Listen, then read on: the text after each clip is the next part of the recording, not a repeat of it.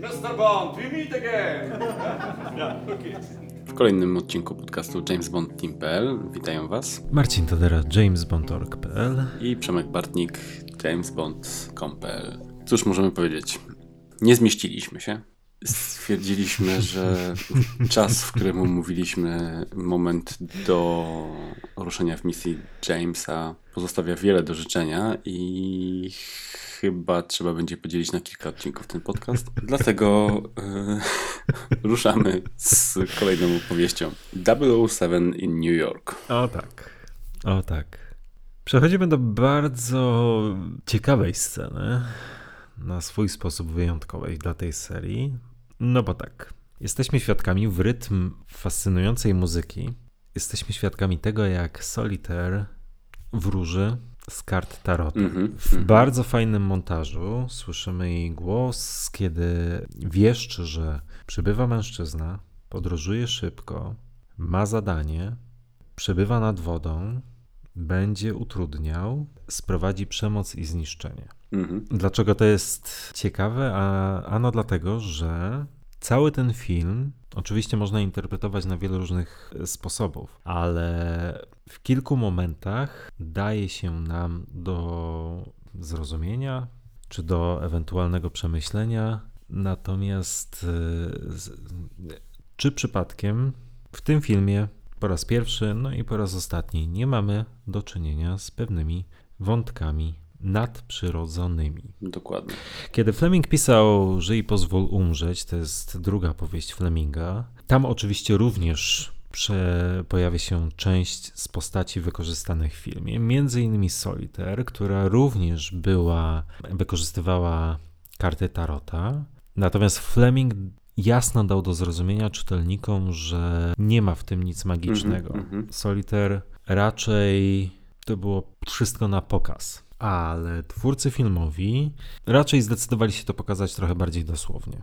Dosłownie, chociaż nie wiem, czy to jest dobre słowo dosłownie w tym kontekście, ale raczej dwuznacznie. Tak, dokładnie. I tu ewidentnie rzeczywiście widać w niektórych scenach te nadprzyrodzone moce, bo tu Solitaire po prostu przewiduje przyszłość i e, wszystko się zgadza. To jest ciekawe. e, Ja to lubię i według mnie pasuje to do obranej konwencji w, w tym filmie i do tego wyobrażenia o voodoo i, i tak dalej. I mimo tego, że to może nie pasować do końca do Bonda, na pewno nie pasuje do literackiego Bonda, to jednak to dla mnie ma coś w sobie. I nie wiem, czy to przez to właśnie moje uwielbienie o, o tego typu motywach filmach, o którym mówiłem w poprzednim odcinku. E, Natomiast y, tu mi to w miarę pasuje, kręci mnie to i szczególnie już mocno wybiegając w przód jeszcze te motywy z baronem Samedi, które się będą pojawiały w późniejszej części filmu i na, i na samym końcu. I to jest dla mnie znowu ta różnorodność, o, o, o której często mówię, która jest fajna i, i spoko, ja to kupuję. Tak, jako coś, co zostało wykorzystane raz, jak najbardziej.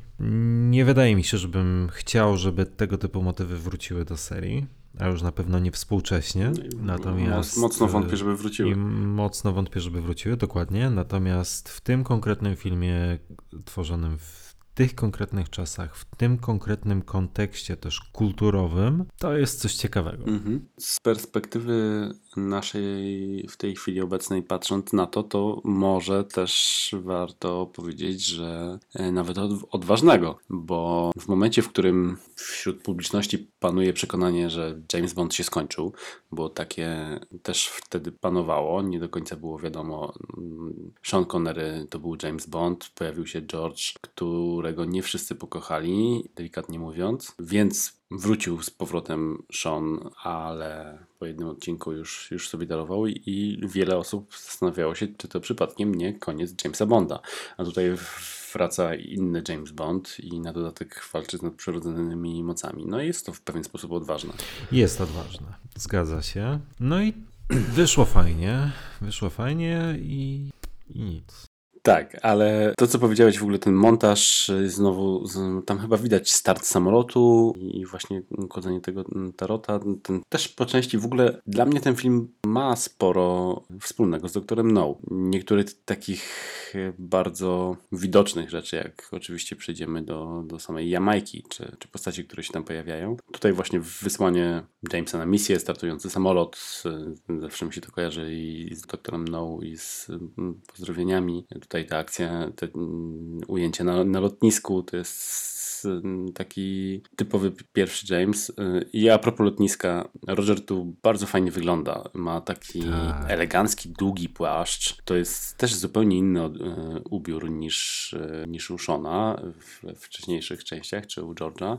Natomiast Roger wygląda w tej scenie naprawdę Bardzo fajnie elegancko. i śmiem twierdzić, że w tej części wygląda bardzo dobrze, jak nie najlepiej z wszystkich następnych. Ta moda się oczywiście później zmieniała, o czym rozmawialiśmy przy okazji szpiega i jakieś i e, człowieka z- złotym pistoletem, gdzie wchodziły dzwony, jakieś marynarki safari i tak dalej.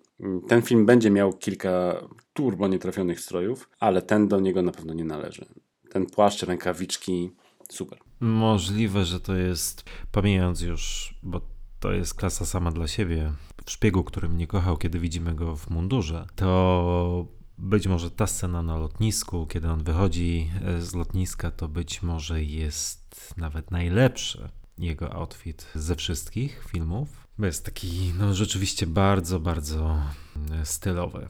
To na pewno. To od razu mnie przyprowadza do sceny e, z poprzedniego podcastu, czyli szlafrok Jamesa Bonda. Zapomniałem o tym powiedzieć.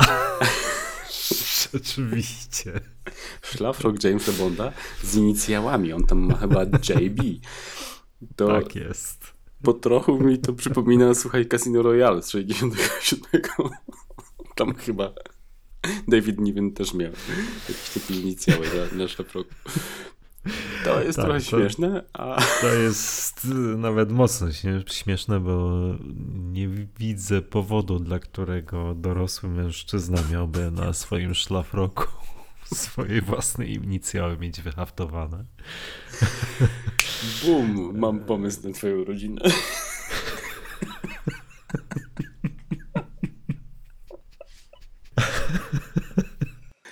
Niepotrzebnie spaliłem. Natomiast y, tak, no to, to, to rzeczywiście trudno było traktować poważnie. Chyba, że w latach 70. y, była taka moda. Jeśli tak, to ja tego nie wiem, ale nie, to no nie. nie. No nie, nie wróćmy do tego lepszego stroju, rękawiczki, walizka, w ogóle płaszcz. e, Super. Tak, super. Samochód o odpowiedniej rejestracji, Mhm. którą 545 BBB. dokładnie tak. Więc James znowu nie wsiada do opozycji. Nauczony doświadczeniem.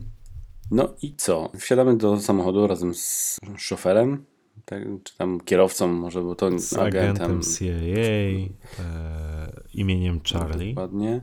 W międzyczasie pojawiają się ujęcia z Felixem Leiterem. James rozmawia z nim przez telefon e, w samochodzie. Felix zajmuje się obserwacją właśnie niejakiego Kanangi. Mhm, mhm. I dzwoni, żeby poinformować Bonda, że Kananga opuścił budynek ONZ. A Bond chce, prosi, żeby Leiter postawił mu najlepszy obiad w Nowym Jorku. Co brzmi e, może kuriozalnie, ale, ale w sumie wszyscy wiemy, jak istotnym elementem prozy Iana Fleminga było, były i trunki, i jedzenie. Mhm. Tak więc dla mnie akurat z tym właśnie to, to, to, to, to, stwierdzenie się kojarzy. Mhm. Tym bardziej, że w książce też z Felixem jakby przykładana była waga do, do tych posiłków. Oj, tak. E, Tak, tak, tak. I trunków. Dokładnie. Więc to taki mini trop książkowy, zgadzam się. W tym czasie wyrównuje się z samochodem biały i tu mamy pierwsze taki mini, nie wiem jak to nazwać, zgrzyt albo zrównanie z książką, która też miała pełno tego typu motywów. Lekko rasistowskie określenie samochodu Pimp Mobile. To nawet trudno jest chyba opisać. Alfonso Wóz. Mhm, mhm. Ale trudno jest to opisać. To jest po prostu coś, co trzeba zobaczyć. Tak. E, W sensie mówisz o samochodzie, tak? Tak. Tak, no to w ogóle, bo to jest niby Cadillac Eldorado, tak? Nazwane jakoś jak, jako Corvorado chyba. Natomiast generalnie to był chyba Chevrolet Corvette ubrany jakby w taki jakieś dodatkowe... Elementy odpicowującego. Tak, i jakby zmieniające w ogóle całkowicie, no nie poznajesz, że to korweta, tak? Tam są jakieś, czy z włókna jakiegoś zbudowana kolejna kar karoseria i udająca ten Pimp Mobile. Za kółkiem, którego siedzi dosyć postawnej postury jegomość i gadżetem z y, lusterka uśmierca Charlie'ego. To jest ten y, szeptuś, tak? Whisper. Tak, właśnie pamiętam jak lektor właśnie chyba nazywa to szeptuś, czy jakoś tak. Natomiast na napisach jest to tak strasznie spłycone i chyba mówią do niego po prostu cichy, O. czy coś w tym stylu. A ten szeptuś mi się zawsze bardzo podobał. Szeptuś to jest świetne, tak. Świetne. Dokładnie. Ale strzałka wystrzeliwuje z lusterka Pimp Mobile'u, jak go określono, i uśmierca Charlie'ego. Toczy się walka o życie na moście. James próbuje... Całkiem fajna. Fajnie nakręcona, dokładnie. Yy, W ogóle mm, bardzo fajnie jest to i omawiane w dodatkach, opisywane w książkach, jak żadnym problemem było dla burmistrza Nowego Jorku zamknięcie ulic dla nakręcenia filmu o Jamesie Bondzie i robili tam chyba dwa podejścia do tego, czy, czy nawet trzy, w których można było nagrać e, te ujęcia. Zamknąć Nowy Jork do nakręcenia filmu o Jamesie. Ciekawe, czy nadal jest to realne. Od tak. Wszystko kwestia pieniędzy. Ale rzeczywiście, no tutaj e, to jest bardzo efektowna scena. Nie za długa, fajna muzyka, Mhm. jak najbardziej na plus. Tak jest, dokładnie. James w końcu ląduje w, w jakimś zderzeniu z, ze stojącym samochodem. Nic wielkiego się nie dzieje. Udaje mu się ujść z, z życiem. A CIA nadal obserwuje Kanangę. Kananga to jest też całkiem fajny zabieg. Rozpoczyna przedstawienie. Wiedząc, że CIA go obserwuje, rozpoczyna pewnego rodzaju przedstawienie, ponieważ zaczyna dyktować list do sekretarza generalnego ONZ, włączając później mm, taśmę z wcześniej przygotowanym przemówieniem, a sam się Ulatnie. e, ulatnia. To zresztą chyba jest Panasonic, O, tak mi się wydaje, kolejny product placement. możliwe, dokładnie. Tak, i w sumie widzimy w tej scenie już ponowne, ponownie Solitarę, która od razu się jakoś rozbiera i znika za w drugim pokoju. Widzimy też henchmana, Tichy, jeszcze nie Mhm. wiemy, nie został nam do końca przedstawiony, ale już, już go widać. No właśnie. Nie wiem, czy to jest dobry moment na tę rozkminę, Mhm. ale kto w tym filmie zasługuje na miano henchmana? Bo tam jest cały szereg wyrazistych postaci, ale gdybym ja miał wskazać henchmana tym filmie, to powiedziałbym, że jest nim Adam, Mhm. którego my jeszcze nie znamy, ale myślę, że to nie Tichy. Adam? Adam, Adam to jest ten. e, Czarnoskóry gość? Czarnoskóry gość, który, którego aresztuje Złudek, no, którego, Mhm. którego aresztuje. Okej. E, Pepper.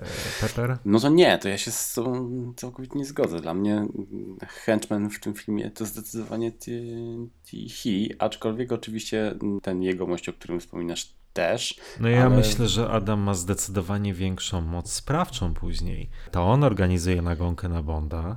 Jest też postacią Mhm. bardziej. Hmm. Zarządczą, obrotną. No, O, dobra, dobra. O, tak, tak, tak, tak, tak. Właśnie to chciałem powiedzieć. Tak więc ja bym powiedział, że to jest numer jeden, czy numer dwa e, w organizacji i dlatego ja bym powiedział, że to Adam jest henchmanem, a Tichy jest e, postacią, która nie wiem, czy ma swój odpowiednik w tej serii. Jest na pewno przez swoją sztuczną rękę i jest na pewno bardziej wyrazisty, nieporównywalnie bardziej wyrazisty. Mhm. Natomiast wydaje mi się, że to jest po prostu jeden, jeden z bandziorów. Bardzo wyrazisty, jak już mówiłem, ale jeden z a on jest w tej scenie w ogóle? Adam czy Tichy? E, Adam. W tej scenie tutaj nie ma go. On nie, jest wydaje mi się, później. że nie. Wydaje mi się, że on jest dopiero później. No to już ci odpowiada na pytanie, kto jest głównym Może to jest kolejny patent na, na ankietę na grupie. Dokładnie. Ale nie, szczerze mówiąc, totalnie mnie zas- zaskoczyłeś tym e, stwierdzeniem, bo mm, początkowo myślałem, że mm, powiesz mi, kto jest prawdziwym henchmanem, czy Tihi, czy Baron Samedi na przykład. A, widzisz. Ale w życiu bym, w życiu bym nie, nie, nawet nie pomyślał o, o Adamie. Adam w tym filmie to jest dla mnie taki właśnie Morzeni z y, Pozdrowień z Rosji.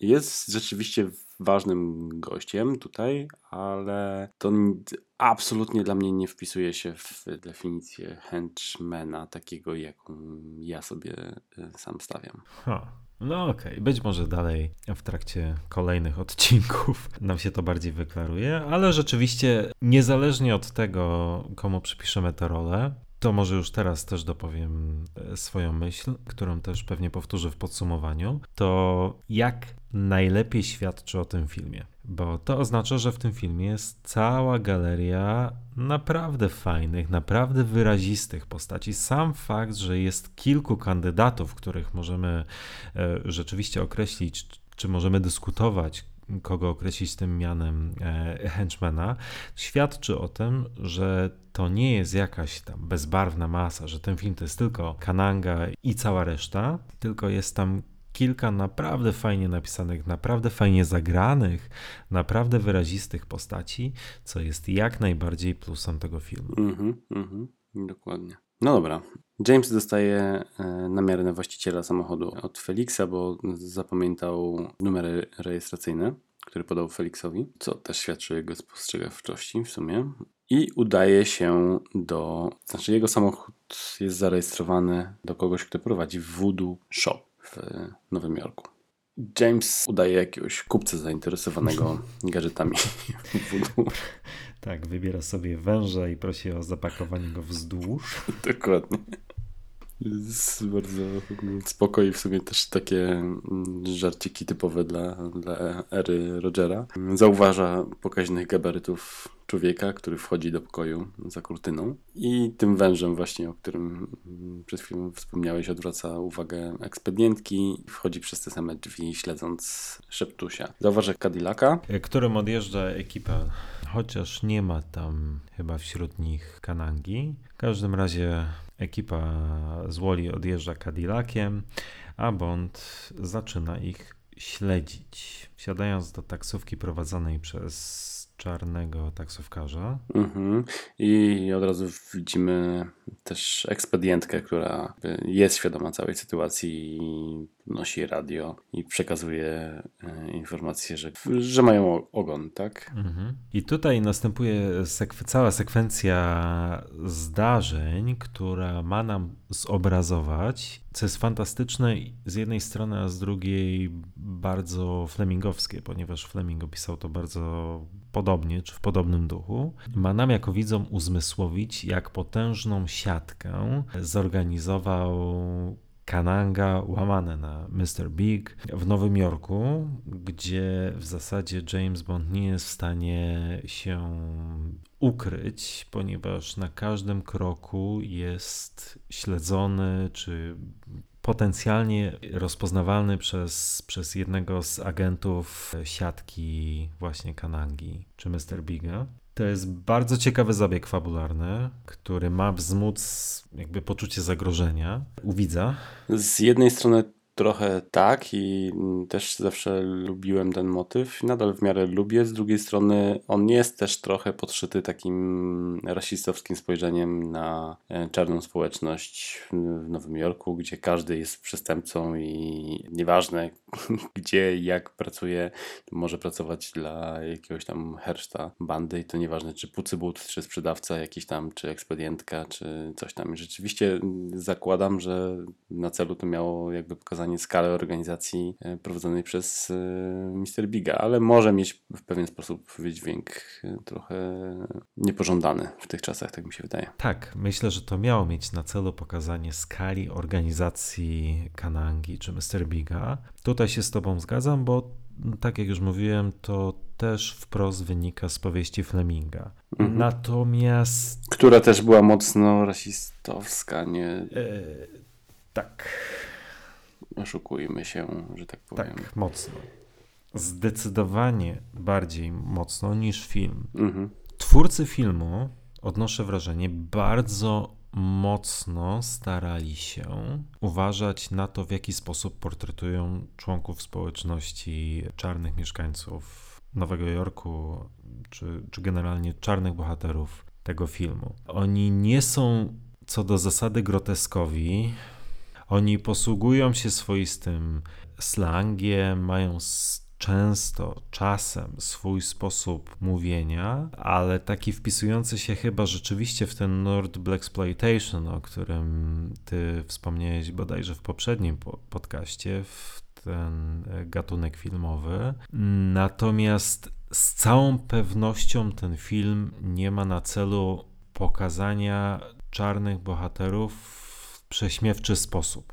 Tutaj na pewno tego temu filmowi nie można Mhm. zarzucić. Dokładnie I, i to fajnie jest też pokazane y, i zresztą mówią o tym w, w komentarzu, bodajże sam Mankiewicz o tym mówił, że to właśnie było jego celem, żeby ten film nie wybrzmiał rasistowsko, żeby nie chciał w jakiś sposób y, ubliżać y, czarnej społeczności, wręcz tak naprawdę dodawał ole, elementy wśród białych ludzi w tym filmie, które bardziej obśmiewały ich, typu właśnie J.W. Pepper. A z takiego Adama, o którym wspomniałeś, robił na przykład gościa naprawdę ogarniętego, sprawczego i tak dalej. Wydaje mi się, że chyba najmniej ogarniętą postacią z czarnoskórych postaci w tym filmie jest Rosie Carver i Tak. ona mi w sumie pod tym względem najmniej pasuje, E, ale reszta tak, jest rzeczywiście uważają na to i nie wychodzi to źle, a to Black Exploitation, o którym wspomniałeś, to też wydaje mi się, że te lata, początkowe lata 70. e,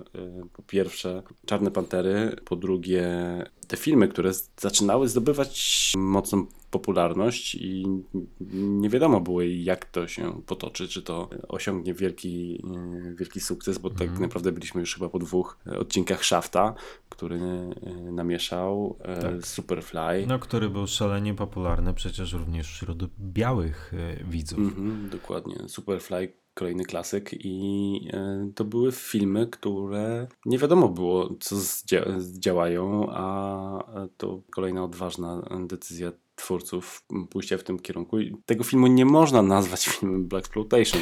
Nie, nie, nie, nie, oczywiście, że nie, ale wykorzystuje Pewne pewną stylistykę i pewne elementy, które są łączone właśnie z tym gatunkiem filmowym. Oczywiście to się dosyć fajnie komponuje z tym, co proponował Fleming, czy z tematyką, którą zaproponował Fleming, tak więc tutaj jest pieczenie dwóch pieczeni przy jednym ogniu. Ale faktem jest, że gdyby nie było kina Black Exploitation, to można się zastanawiać, czy Live and Let Die wyglądałoby, miałoby taką stylistykę. To po pierwsze, po drugie lata 70., ale myślę, że to jest e, temat na oddzielny podcast. Lata 70. w okresie, w filmach o Bondzie to jest też specyficzny okres pod tym względem, że to jest moment, w którym filmy o Bondzie trochę przestały wyznaczać pewne standardy, a zaczęły podążać za modą. I to w erze Rogera Mura będzie bardzo, bardzo mocno widoczne. No tutaj już Moonraker jest tego aż zbyt wyrazistym przykładem, ale tak naprawdę no, szereg filmów jego ery nawiązuje do motywów, które w danym momencie w kinematografii były, były popularne. I, i, i, I dlatego ten Black Exploitation e, jest tutaj tak silnie zarysowany, pomimo tego, że no oczywiście trudno zaliczyć ten film jako przedstawiciela tego właśnie gatunku filmowego, ale był nim w pewnym sensie inspirowany i wykorzystuje jego stylistykę i pewne Mhm. elementy charakterystyczne. Dokładnie. I za to A- też bardzo lubię ten film tak naprawdę. E, Tak, tak, jak najbardziej. I, w- I w ogóle serię Bondową właśnie za to lubię, że ona ma swój styl i swój charakter, ale bardzo często podkrada pewne elementy jakichś innych Mhm. konwencji i robi wariację tego swojego Tak. koktajlu. Ale to, o czym ty wspomniałeś, bo od czego, co było punktem wyjścia do tych kilku ostatnich minut dywagacji. Te rasistowskie elementy, one myślę, że nie są, to znaczy nie było intencją twórców, zakład, zakładam, że nie było intencją twórców tutaj przedstawienie społeczności czarnych mieszkańców Ameryki z gruntu źle, ale fakt jest taki, że poza postacią Harolda Stratera, poza postacią Quirrella Juniora, no to wszyscy czarni bohaterowie w tym filmie są źli. Lub są częścią organizacji przestępczej, czy tak, tak jak w tym właśnie przypadku. To może nie, nie są źli ludzie, ale no silnie związani z szajką, siatką, jak zwał, tak zwał, zorganizowaną przez Mr. Biga. Dlatego każdy, kto się tutaj pojawia w tych kilku kolejnych scenach, no jest w jakiś sposób współpracuje z organizacją Mr. Big. A to może w tych scenach w Nowym Orlanie jest jeszcze bardziej dyskusyjne, no bo tam mamy do czynienia właściwie z całą społecznością. Kobiety, starsze, młodsze osoby, wszyscy ci, którzy biorą udział w paradzie, a tak naprawdę wiedzą, po co to robią. I to nie są szlachetne pobudki. Ja oczywiście rozumiem, że tutaj twórcy, tak jak już mówiłem, nie mieli nic złego na myśli, to miała być po prostu efektowna scena, która wykorzystuje bardzo, bardzo charakterystyczny element tej kultury. I tutaj pewnie nie mieli nic złego na myśli, natomiast e, no wyszło jak wyszło. Mhm, mhm, dokładnie. No tak, ale James zmierza do Harlemu. Za dodatkowych 20 dolców kierowca może go zawieźć nawet do e, Ku Klux Klan. Przesympatycznie. Ten, nie wiem, czy ten bohater ma, ma swoje imię, ale jest fantastyczny. Tak, i super, że się pojawia dwa razy. Zresztą w tym filmie w dwóch różnych lokacjach. No i co? I James trafia do fantastycznej sieciówki ogólnoświatowej. E, filet z duszy? Filet duszy? Filet... Właśnie jak to przetłumaczyć? Filet z duszy czy filet duszy? Filet duszy. Chyba. Filet duszy. Filet of soul, dokładnie. Taxi driver, jak się okazuje, też raportuje, a James w knajpie pokazuje kolejny raz, jak bardzo różni się od swoich poprzedników i zamawia bourbon z wodą. Hmm. No tak, książkowo, owszem, ale tak, to fakt. to, to, też bardzo lubię. Bez lodu. To ekstra płatne. tym mini dygresja. Uwielbiam takie motywy i w Warszawie nie ma już chyba tej, tej knajpy, ale bardzo często zamawialiśmy kanapki z, już nawet nie pamiętam jak się nazywała ta, ta miejscówka, ale mi w, w, generalnie w tym takim food courcie, w którym byliśmy zresztą razem i tam były kanapki nieważne z czym, mnóstwo jakichś fajnych, e, fajnych rzeczy, mhm. takie ale hot dogi, tylko e, tam tofu, omlety i coś tam i zawsze były zasypywane kolendrą, a brak kolendry był dodatkowo płatny złotówka.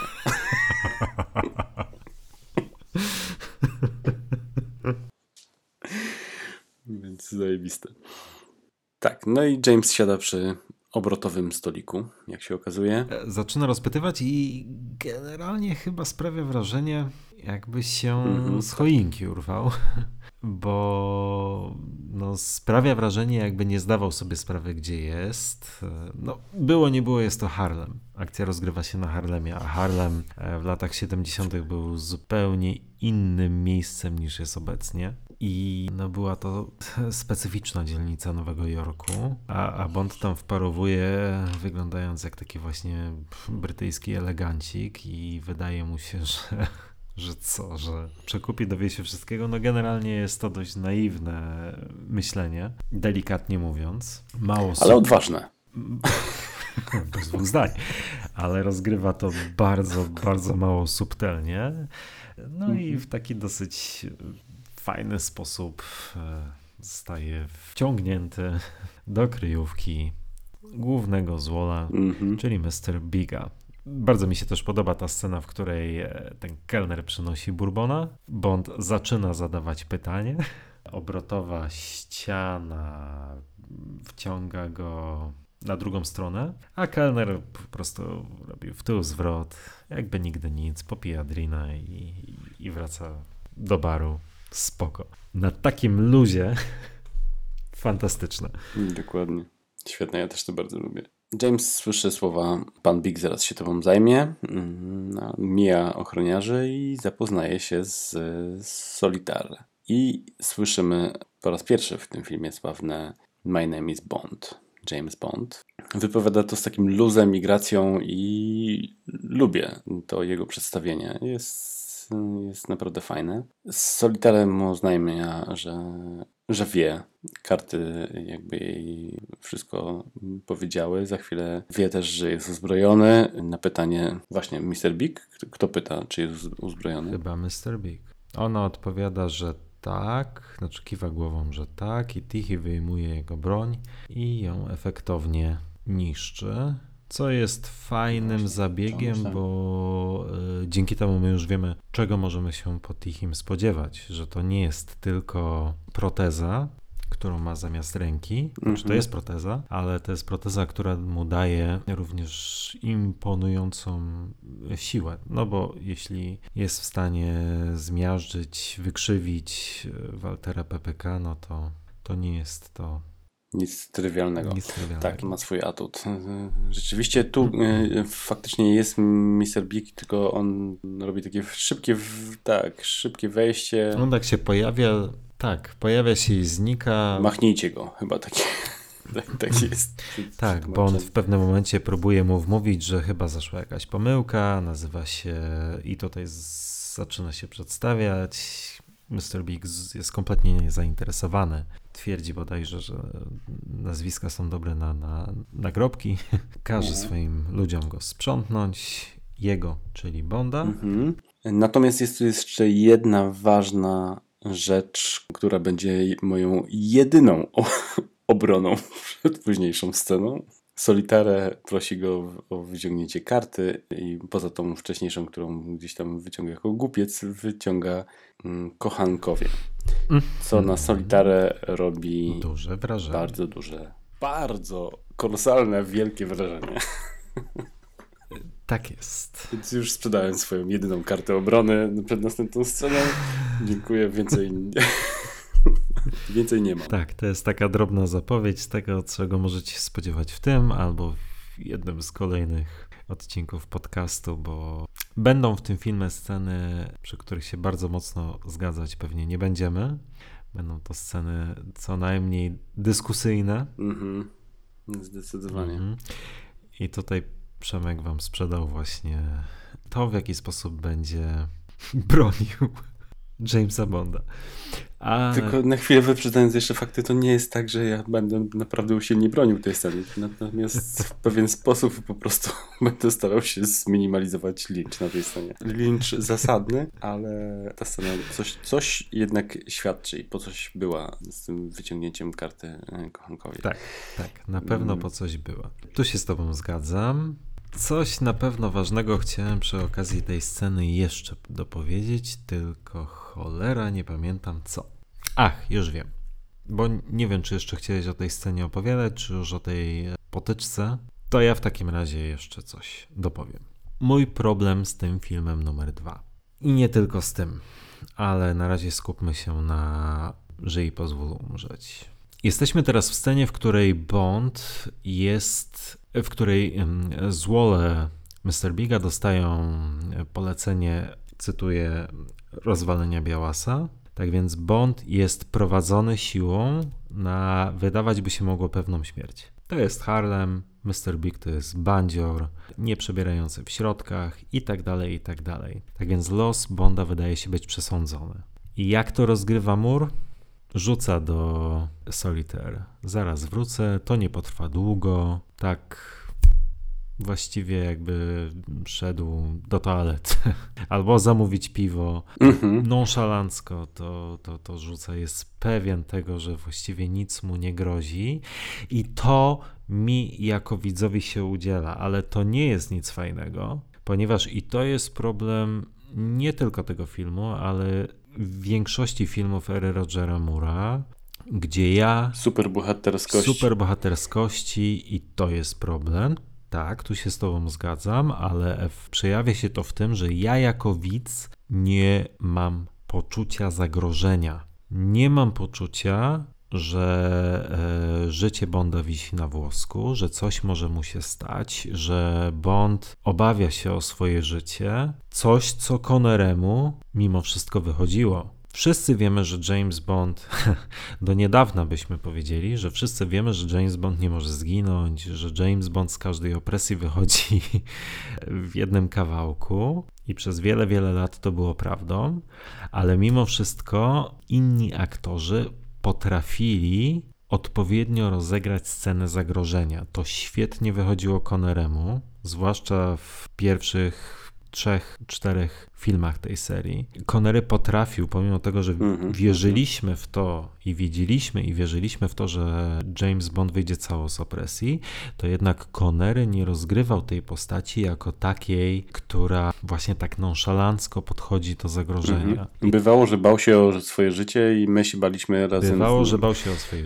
O, właśnie, dokładnie. Ująłeś to idealnie. To będzie za chwilę. Za chwilę będę to samo przypominał w scenie z wężem, zestawiając ją, spoiler, ze sceną z pająkiem, z doktora No. Mur na razie tego nie potrafi. W późniejszych filmach jego ery, owszem, będą takie momenty, ale w tym filmie niekoniecznie, a już na pewno nie w tej scenie. I scena, która rzeczywiście powinna budzić grozę, bo w tym momencie Bond jest w zajebistych tarapatach. To on tak naprawdę rozgrywa to, wiesz, cheek, żart, luz. Mi to nie pasuje. Mhm. Tak, tak, masz rację i, i zgadzam się. E, Tylko tu trzeba by zmienić całą tą konwencję tej, tej sceny, bo gdyby wszedł tak jak to sobie powiedzieliśmy, na takim luzie do, do tego baru, a za chwilę grał wielce przerażonego i mielibyśmy się mm, bać o, o jego życie i on, i on by pokazywał, że się boi e, o swoje życie, no to by zajebiście nie grało z e, jego w ogóle pomysłem na odwiedzenie tej, tej knajpy. On tutaj jakby rzeczywiście gra nie bojącego się i wiedzącego, że sobie poradzi w każdej, w każdej opresji i grał tak wchodząc do knajpy i gra tak z niej wychodząc. Nie wiem, czy wiesz, co chcę prze przekazać, ale musielibyśmy zmienić całkowicie koncepcję tego filmu. Wiem, co chcesz przekazać. Myślę, że masz stuprocentową rację, ale myślę, że to by było z pożytkiem dla tego Gdybyśmy filmu. zmienili tą koncepcję filmu. Gdybyśmy zmienili całą koncepcję filmu. Bo u Fleminga to poczucie zagrożenia w tych scenach w Harlemie było fantastycznie napisane.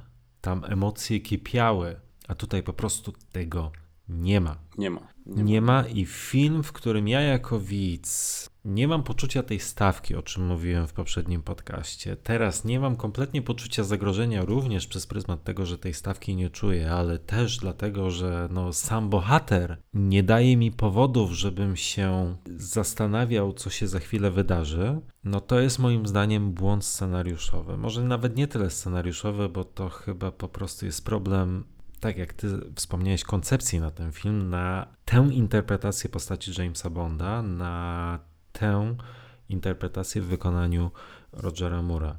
Tak więc to nie jest problem napisania tej konkretnej sceny, nie tak bardzo jest to problem napisania tej konkretnej sceny, co po prostu założenia na ten film. Ale tak, i to jest jedna z kolejnych rzeczy, przez które ja tego filmu jednak na dzień dzisiejszy za, za szczytowe osiągnięcie serii uznać nie mogę. Mhm, mhm. Jasne. Kumam, rozumiem i po części się zgadzam, bo rzeczywiście w książce było to fantastycznie opisane e, i tutaj mogłoby to bardzo zmienić wydźwięk tego, tego filmu i mogłoby wyjść e, coś niesamowicie ciekawego. Nie czepiam się tego, bo i tak nie wiem w jaki sposób e, lubię te klimaty, które są tutaj przedstawione, ale masz rację, że to mógłby być lepszy film z takim poczuciem mm, zagrożenia, którego tutaj nie ma. Też mm, bardzo słusznie wspomniałeś, że- Roger umie w takie rzeczy, bo tylko dla Twoich oczu i na przykład ta e, scena z ciągnięciem po rafie ko- koralowej, tam mieliśmy zupełnie inną e, stawkę i obawę o życie e, zarówno samego Jamesa, nie? Dokładnie. Więc jasne, to też zupełnie inna koncepcja filmu, w której właśnie przyjęto to, o czym mówisz i gdyby tutaj to zastosowano, to mogłoby, można by osiągnąć zupełnie, zupełnie inny kaliber e, filmu. Postawiono na luźniejszy klimat. Mhm. Ja powiem więcej. Zestawiając tę scenę choćby ze sceną, której no też umówmy się wielu fanów e, nie lubi, którą i teraz powiem coś, przez co część osób może mnie znielubić, ale być może nie wszyscy do końca dobrze te sceny interpretują, a mam na myśli konkretnie scenę z e, ośmiorniczki, scenę, mm -hmm. w której Bond przebrany jest za klauna w cyrku. Paradoksalnie, to jest chyba opus magnum suspensów w erze Rogera Mura, kiedy Moore występuje w scenie klauna. To jest coś fantastycznego. Ja wiem, że to też był celowy zabieg. Ta scena miała być przewrotna i to wyszło, ale to nawet w scenie, w której Bond występuje w stroju klauna, tam nadal potrafi fantastycznie zagrać niemalże panikę. A tutaj nie. Mhm, prawda. No dobra. Wychodzimy z Fillet of Soul. Przechodzimy do najfajniejszej lokalizacji w tym filmie, w moim przekonaniu. Mówię zupełnie, to bez ciele... Nie ma w tym cienia ironii. To jest najlepsza scenografia, czy to nawet nie była chyba scenografia. Te hmm, blokowiska. Tam jest taki turbo, jak ładnie użyć słowa rozpierdol. Rozgardiasz rozgardiasz, tak, w y, nowojorskich kamienic, ale ujęcie jest świetne. Mm -hmm. Mi się to naprawdę mega podoba. Okay. James oczywiście sobie e, radzi, albo raczej ma jakieś tam, wykorzystuje e, otoczenie do tego, żeby powalić przeciwników. E, Co jest fajne. Mhm, w postaci schodów metalowych, jakże kojarzonych z, z Nowym Jorkiem, tak kamienicami, jest. więc fajnie. No i poznajemy kolejną, w sumie bardzo fajną i ciekawą postać, jedną z zaliczających się do tych barwnych postaci filmu, czyli Stratera, agenta CIA, który mhm. jeszcze dodatkowo pomaga mu w tej ucieczce. Początkowo jakby myślimy, że to jest jego wróg, ale okazuje się, że jest to agent CIA. Mhm. I czy Strater jest Sacrificial Lamb? Chyba tak.